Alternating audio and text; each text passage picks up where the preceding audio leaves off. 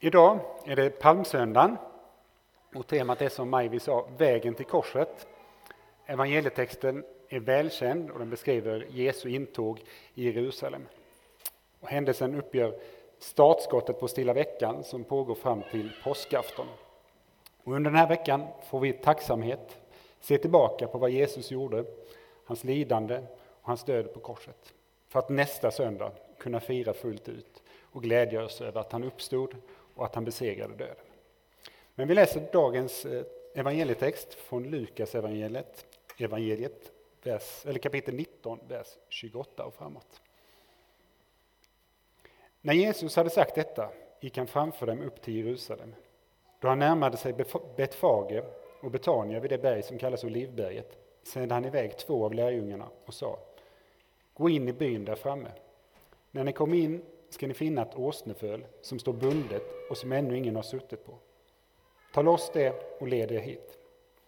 Om någon frågar er varför ni lossar det ska ni svara Herren behöver det. De som var utsända gav sig iväg och fann att det var som han hade sagt dem. De lossade fölet och det som ägde det sa Varför tar ni loss fölet? De svarade Herren behöver det. De ledde det till Jesus och la sina mantlar på fölet och lät Jesus sitta upp. Och där han red fram beredde man ut mantlar på vägen. När han närmade sig sluttningen av Olivberget började hela skaran av lärjungar i sin glädje prisa Gud med hög röst för alla kraftgärningar de hade fått se. Välsignad är han som kommer, kungen i Herrens namn. Frid i himlen och ära i höjden. Några fariseer i folkmassan sa då till honom, Mästare, säg åt dina lärjungar. Han svarade, jag säger er, om det tiger kommer stenarna att ropa. En tydlig tematik i den här texten under hela stilla veckan är lydnad. Lärjungarna uppmanades att hämta en åsna och de var lydiga och gjorde det. Eh, trots att de hade fått tydliga instruktioner från Jesus så misstänker jag att det kan inte känns helt enkelt att lyda. Ehm, det måste kännas lite märkligt att gå och hämta en åsna som bevisligen tillhörde någon annan. Och Jesus han hade ett ännu tyngre uppdrag som han hade fått av sin far. Att han skulle offra sitt liv för att rädda mänskligheten. Och för att möjliggöra gemenskap mellan Gud och människan. Trots extremt stor vånda så valde Jesus att vara lydig och göra som hans, herre hade, som hans far hade sagt. Han fullföljde sitt uppdrag. Och det pratas inte så mycket om lydnad i kyrkan, i alla fall inte i Sverige idag. Och jag tror det kan ha olika anledningar. Ett skäl kan vara att vi inte vill hamna i något sånt här syndakatalogstänkande om att vissa saker är synd och andra, saker är okej. Ehm, men jag tror också att man inte vill liksom hamna i den lagiskheten. Men en annan viktig orsak att vi inte pratar så mycket lydnad är nog att frihet är ett centralt tema i den kristna tron. I tredje Mosebok kan vi läsa om jubelåret, eller friåret, där man vart femtionde år skulle, som det står, utropa frihet i landet för alla dess invånare. Då skulle slavar släppas, eh, köpt och såld släktegendom skulle återlämnas till de ursprungliga ägarna.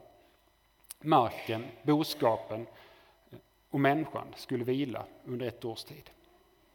Jag är inte säker på att det här tillämpades fullt ut ehm, under den här tiden, men oavsett vilket så är det eh, ett eftersträvansvärt ideal att människor inte ska vara skuldsatta för hela livet och att eh, vi ska få vila ut. Och det är också ett profetiskt förebud om att Jesus en dag ska släppa oss helt fria och att vi ska få vila ut allihopa. Flera av profeterna i Gamla testamentet återkommer också till det här frihetstemat. Exempelvis kan vi läsa i Jesaja 61, 1-2 en direkt programförklaring för Jesu verk. Herren har smort mig att förkunna glädjens budskap för de ödmjuka. Han har sänt mig att förbinda dem som har förkrossade hjärtan, att utropa frihet för de fångna och befrielse för de bundna, att förkunna ett nådens år från Herren. 750 år efter att Jesaja har sagt detta så citerar Jesus den här texten när han står i synagogan i Nasaret.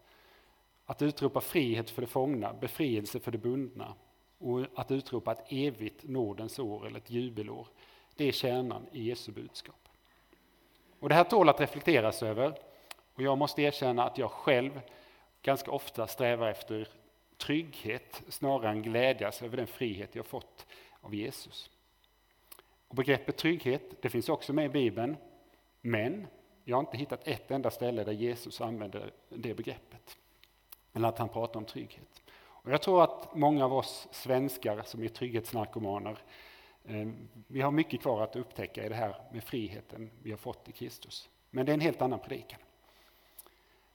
Men vi måste ändå kunna ha två tankar i huvudet samtidigt.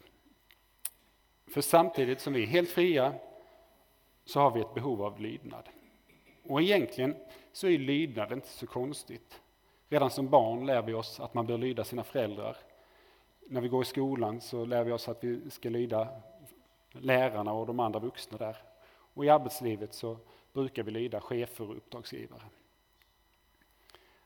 Och om nu Gud ändå vet bäst, om vi vet att han vill vårt bästa, så borde det vara ganska naturligt att vi försöker lyda Gud också. Vi kan absolut tänka kritiskt, vi kan ifrågasätta Gud på samma sätt som vi ifrågasätter en förälder eller en chef på jobbet. Eh, Gud vill att vi ska vara kritiska. Men all vår samlade erfarenhet kommer ändå mynna ut, förmodligen, i att eh, Gud är den som vet bäst. Vi som har varit kristna länge eh, har lång personlig erfarenhet av hur Gud lett oss genom olika faser i livet. Men oavsett vilka erfarenheter vi har kan vi studera Bibeln eller den kristna historien och kyrkans historia. Och då finns det oändligt med exempel på hur Gud har lett sitt folk genom tuffa tider. Och lydnad kan också vara, ses som en form av tillbedjan. I min dagliga bibelläsning håller jag på att läsa igenom Moseböckerna. Första Mosebok, helt fantastisk text, jättespännande berättelser, eh, öden som eh, engagerar och man lever sig in i berättelsen. Och det är spännande och fascinerande. Andra Mosebok börjar i samma stil.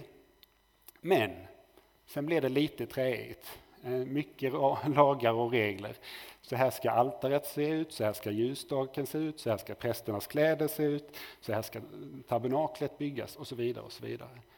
Och så mitt i alltihopa så gjuter folket en guldkalv och man får backa bandet, göra om, korrigera, göra rätt. Nya regler och nytt arbete för att fullfölja de direktiv som folket hade fått av Gud.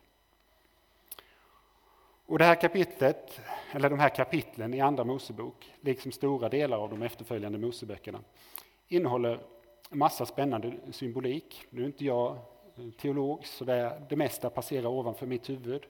Och jag har inte liksom tålamod att eh, kolla upp alla fotnoter och sådär ner heller. Så det blir en läsning som kanske inte engagerar sådär jättemycket. Men precis när jag lämnar mig slutet av sista kapitlet i Andra Mosebok, mentalt är jag redan på väg till jobbet och på väg att slå igen Bibeln, men då kommer det upp eh, i vers 34. Då täckte månskyn uppenbarelsetältet och Herrens härlighet uppfyllde tabernaket. Alltså det tält som fungerade som ett tempel under ökenvandringen. Då täckte upp månskyn uppenbarelsetältet och Herrens härlighet uppfyllde tabernaklet. Mose och folkets lydnad resulterade i att Gud kunde träda in med sin härlighet och med sin närvaro i folkets eh, vardag. Och det här det är viktigt, det handlar inte om prestation eller perfektionism. Men om vi lever ett liv i lydnad, där vi går på de vägar Gud kallar oss att gå, så får vi uppleva att Gud är nära. Vi får känna doften av hans närvaro och hans helighet. Inte varje dag och inte som liksom en ständigt ökad progression. Men vi kommer eh, att, för vi kommer liksom genomgå långa ökenvandringar vi också. Men Gud vill möta oss även i ökenvandringen.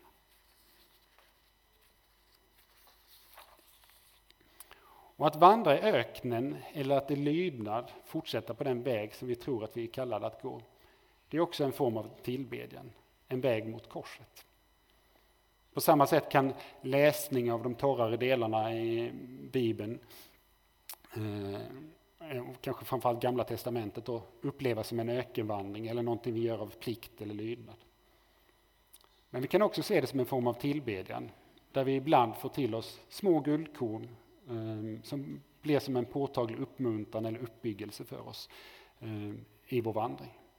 Vi kanske till och med får uppleva att eh, Herrens härlighet uppfyller vårt eget tabernakel eller den, det rum där vi har vår andakt. Så lydnad är ett viktigt tema i dagens text. Ett annat viktigt tema är lovsång och lovprisning. Lärjungarna och folket började glädje prisa Gud med hög röst. Och här pratar vi hängiven eh, lovsång. De tog de absolut dyraste och finaste kläderna de hade, la ut dem på marken och lät en åsna gå på den. Ni kan bara liksom tänka på hur kommer de här mantlarna se ut och lukta efteråt.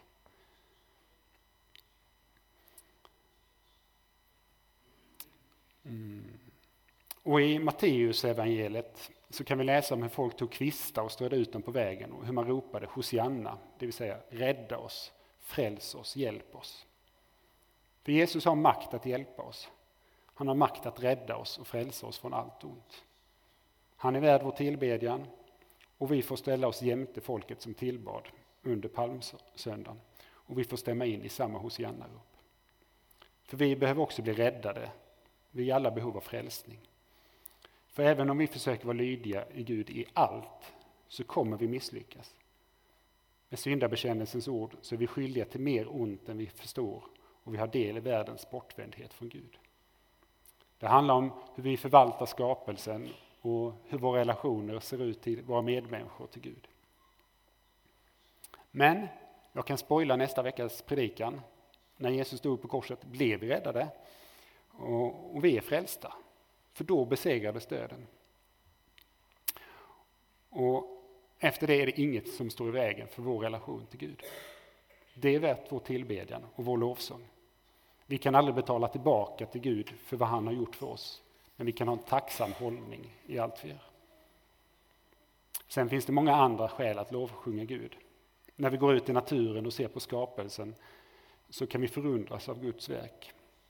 Efter en lång och mörk vinter börjar naturen spira så smått. Och om vi öppnar ögonen så är det en jättekonkret påminnelse om att döden är besegrad och att något nytt kommer fram.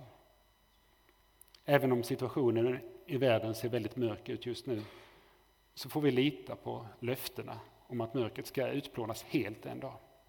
Och naturens lovsång, det är ett vittnesbörd och en lovsång till, till Gud och om eh, vad han har gjort för oss.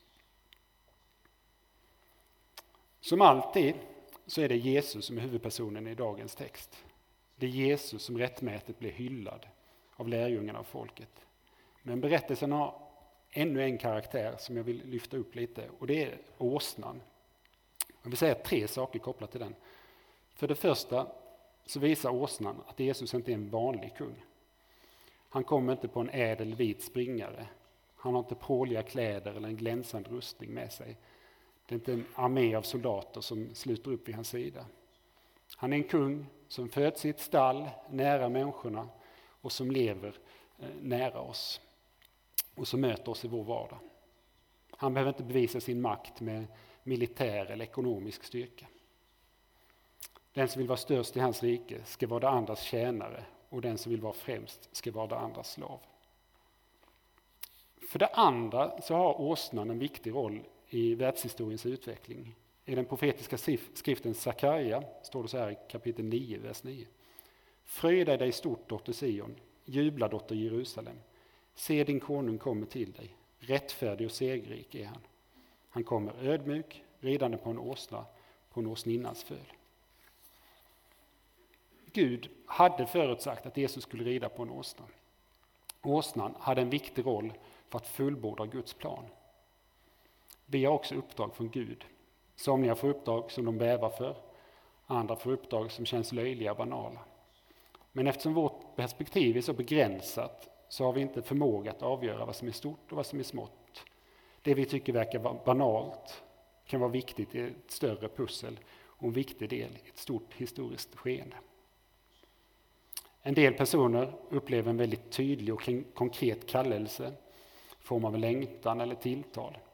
Och det kan handla om uppdrag som kräver förberedelser som utbildning och övning och, så, och sådär. Andra uppdrag kommer mer plötsligt och är långt och långt från alla upplever en konkret kallelse. E-, det ena är inte finare eller viktigare än det andra. Vissa uppdrag verkar komma helt slumpvis, men det kan ändå handla om uppdrag från Gud. Ett exempel. I tre av evangelierna kan vi läsa om Simon från Kyrene. Han fick bära Jesu kors till Golgata. Det enda vi vet om honom är att han eh, kom från en stad som heter Kyrene, som ligger i norra Afrika, nuvarande Libyen, och att han hade två söner som hette Alexander och Rufus. Och att han passerade just när Jesus kom förbi, och då blev Simon tvingad att bära Jesu kors. Och att Simon gjorde vad de romerska soldaterna sa åt honom att göra är kanske inte så konstigt. Eh, men det är ändå en fascinerande berättelse. En viktig pusselbit i liksom det stora påskdramat. Och att sönernas namn, Alexander och Rufus, nämns beror sannolikt på att de senare blev kända personer i den tidiga kristna kyrkan. De första kristna kunde fråga Alexander och Rufus, vad var det som hände på långfredagen egentligen? ett av våra viktigaste uppdrag. Att berätta om vad vi själva har hört, sett och upplevt.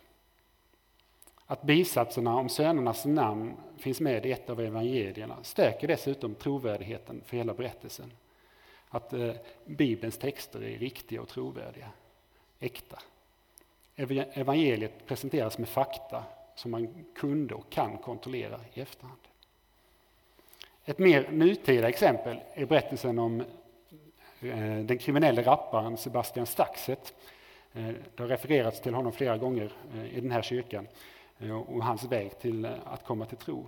Han var med i en grupp som hette Kartellen. De var kända för att eh, de hade hattexter. Men efter en omtumlande frälsningsupplevelse ehm, vände han om, lämnade sitt gamla liv, började göra rätt för sig, slutade använda droger och idag reser han runt och berättar om vad Jesus har gjort i hans liv. Och om vikten av att älska och förlåta. Och vid flera tillfällen har han även fram, liksom berättat sin livshistoria i olika medier.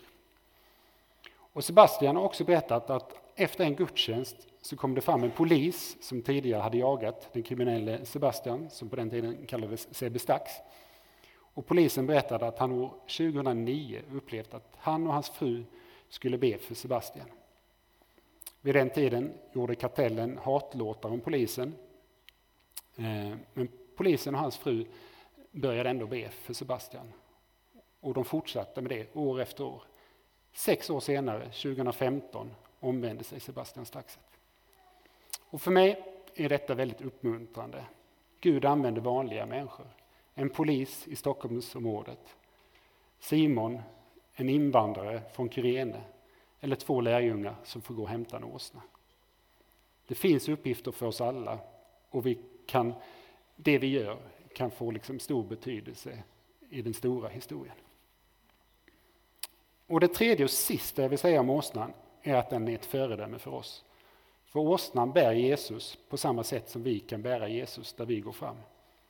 I dopet blev vi fyllda av helig ande och allt sedan dess bär vi runt på Jesus, vare sig vi tänker på det eller inte. Vi kan känna oss som åsnor, vi kanske avundsjukt ser upp på de ädla, fina springarna som är snabba och ståtliga. Um, och vi kan känna att andra människor betraktar oss som fåniga troende åsnor. Och då kan det vara lite uppmuntrande att tänka på att ja, men Jesus har använt åsnor tidigare. Um, så att um, vi är i gott sällskap. Och på tal om det här temat att bära så skulle jag vilja berätta en historia om en liten pojke som hade en väldigt fin relation till sin pappa. Han älskade verkligen sin pappa. Och varje dag så gick han ut till busshållplatsen för att möta pappa när han kom hem från jobbet med bussen. Så han gick ut i god tid, stod vid busshållplatsen och väntade. Och så fort han såg bussen komma så liksom spratt det till i honom. Och bussen stannade, och pappan gick av och hade ryggsäcken på ena axeln. Och som någon slags kärleksförklaring så säger pojken till pappan. Pappa, jag kan bära din väska. Så att du kan bära mig. Och den här killen hade fattat evangeliet. Jag kan bära din väska så att du kan bära mig. Vi kan bära saker av ett enda faktum, att vi är burna av någon som är starkare än oss själva. Vi får hjälpa till att bära. Det kan handla om ansvar i familjen eller att stötta personer eller vänner som är i behov av stöttning. Ansvar för att, eller liksom att vi bär ut evangeliet i vår omvärld. Men det är lätt att vi känner oss eh, tyngda eh, när vi bär på saker. Och därför är det jätteviktigt att vi gång på gång påminner oss om att vi är burna av Jesus. Och när vi landar i det eh, så kan våra bördor verka futtiga. Men även det futtiga är viktigt. Det kan till och med förändra historien. Så låt oss säga som pojken, jag kan bära din väska så att du kan bära mig. Vi ber. Herre, tack för allt du har gjort för oss. Tack för att du har dött på korset för att upprätta vår gemenskap med Gud och för att möjliggöra upprättande av hela skapelsen. Herre, vi ropar Hosianna, Herre, rädda oss. Herre, fräls oss. Du är värd vår lovsång. Och i vördnad och tacksamhet för vad du har gjort för oss vill vi följa dig på de vägar du kallar oss att gå. Herre, led oss. Amen.